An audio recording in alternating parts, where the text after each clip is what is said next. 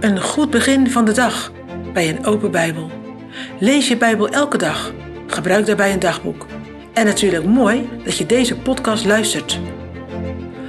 Op het strand van het eiland Patmos verscheen de Heer Jezus aan de verbannen apostel Johannes. Schrijf deze brieven aan de zeven gemeenten, klonk de opdracht. Daar denken we deze acht weken over na.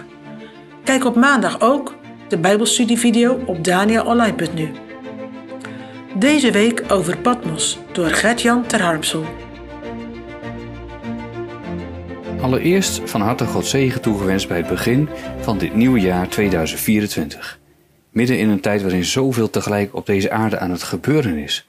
Israël, Oekraïne, aardbevingen, natuurrampen, nieuwe regeringen. Het volgt elkaar zo snel op allemaal. Hoe moet je het wereldgebeuren duiden als je 12 jaar of 16 jaar bent? Is de wederkomst aanstaande? En wat als je juist nog zoveel moois voor je ziet in je leven, met je vrienden, met allerlei verwachtingen die je hebt? Het kan je zo verwarren en onzeker maken. Lees als bemoediging Psalm 91 is. We hopen met deze serie podcasts over de zeven brieven uit het Bijbelboek Openbaring het juiste perspectief te kunnen schetsen. We nemen je graag mee in de troost die uit het boek spreekt. Vandaag horen we als eerste wie Johannes was en waarom hij op Patmos was. We lezen samen Openbaringen 1, vers 9. Ik, Johannes, die ook uw broeder ben en medegenoot in de verdrukking en in het koninkrijk en in de leidzaamheid of standvastigheid van Jezus Christus, was op het eiland genaamd Patmos, om het woord Gods en om de getuigenis van Jezus Christus. Het Bijbelboek Openbaring is geschreven ongeveer 64 jaar na de hemelvaart van de Heer Jezus. De apostel Johannes is auteur. Hij heeft ook drie zendbrieven en een van de evangeliën geschreven. Johannes schrijft vanaf het eiland Patmos, een Grieks eiland. Het ligt heel dicht bij de westkust van Turkije. Patmos is ongeveer 34 vierkante kilometer groot. Er wonen nu ongeveer 3000 mensen. Volgens de overlevering werd de apostel Johannes rond het jaar 95 na Christus naar dit eiland verbannen door de Romeinse keizer Domitianus. Onder keizer Nerva is hij weer vrijgelaten en teruggekeerd naar zijn vroegere gemeente Efeze. Openbaring heet met een moeilijk woord ook wel apocalypsis en geeft een inkijk in toekomende zaken die haast geschieden zullen. Zoals het er staat. Het woord betekent ontsluieren. Je haalt langzaam maar zeker een doek weg dat eerst iets moest verbergen. Het is een boek dat moeilijk te begrijpen is, zo geven de kanttekenaren aan. Ook Calvijn bijvoorbeeld heeft geen verklaring van het Bijbelboek gemaakt. We zien in het boek de onthulling van de geschiedenis, de grote finale zou je kunnen zeggen. De wereld waarin wij nu leven is daardoor dezelfde als die waarin de gemeenten leefden aan wie Johannes schrijven moest. Verbannen om je geloof, omdat je getuigt van je liefde voor de Heer Jezus. Het overkwam de apostel Johannes. Het overkomt vele miljoenen christenen tegenwoordig wereldwijd. Kijk maar eens op de ranglijsten die Open Doors publiceert. Of wat stichting SDOK ons weet te vertellen. Denk het je eens in.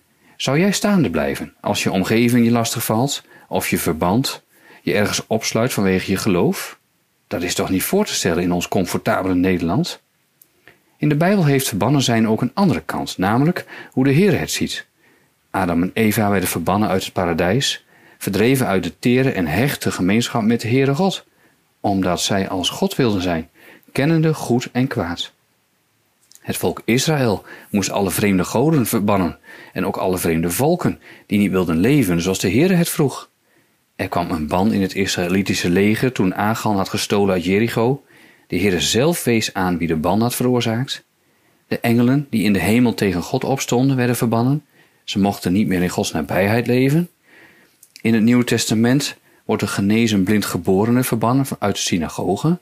Dat was in die tijd heel erg. Maar ook melaatsen werden uit de dagelijkse levensgemeenschap verbannen en mochten geen deel uitmaken van het heilige volk. We zien hieruit dat de ban alles te maken heeft met de gevolgen van de zonde. Iets wat onder de ban terechtkomt, moest gemeden worden, moest buiten Israël geplaatst worden, omdat het niet past in een heilig leven, het mens zijn volgens Gods volmaakte liefde. Het mist een doel. En wat is dat doel? Leven tot eer en verheerlijking van God. Geloven in zijn Zoon, die zichzelf heeft gegeven om zondaren zalig te maken en ons te verlossen van de toorn van God. Ook hij was verbannene, omwille van onze zonden. Hij dronk de beker van Gods toorn, hij hing aan het kruis, van zijn eigen vader verlaten, om de ban op te heffen en een verlossing aan te brengen voor allen die in hem geloven. Door zijn opstanding is de ban van de dood voor goed verbroken. Vlucht tot hem met alles wat je gebonden houdt aan je zonden, je misdaden. Laat hem jou van die ban verlossen. Zo vind je de enige troost, beide in leven en sterven, en ben je zijn eigendom.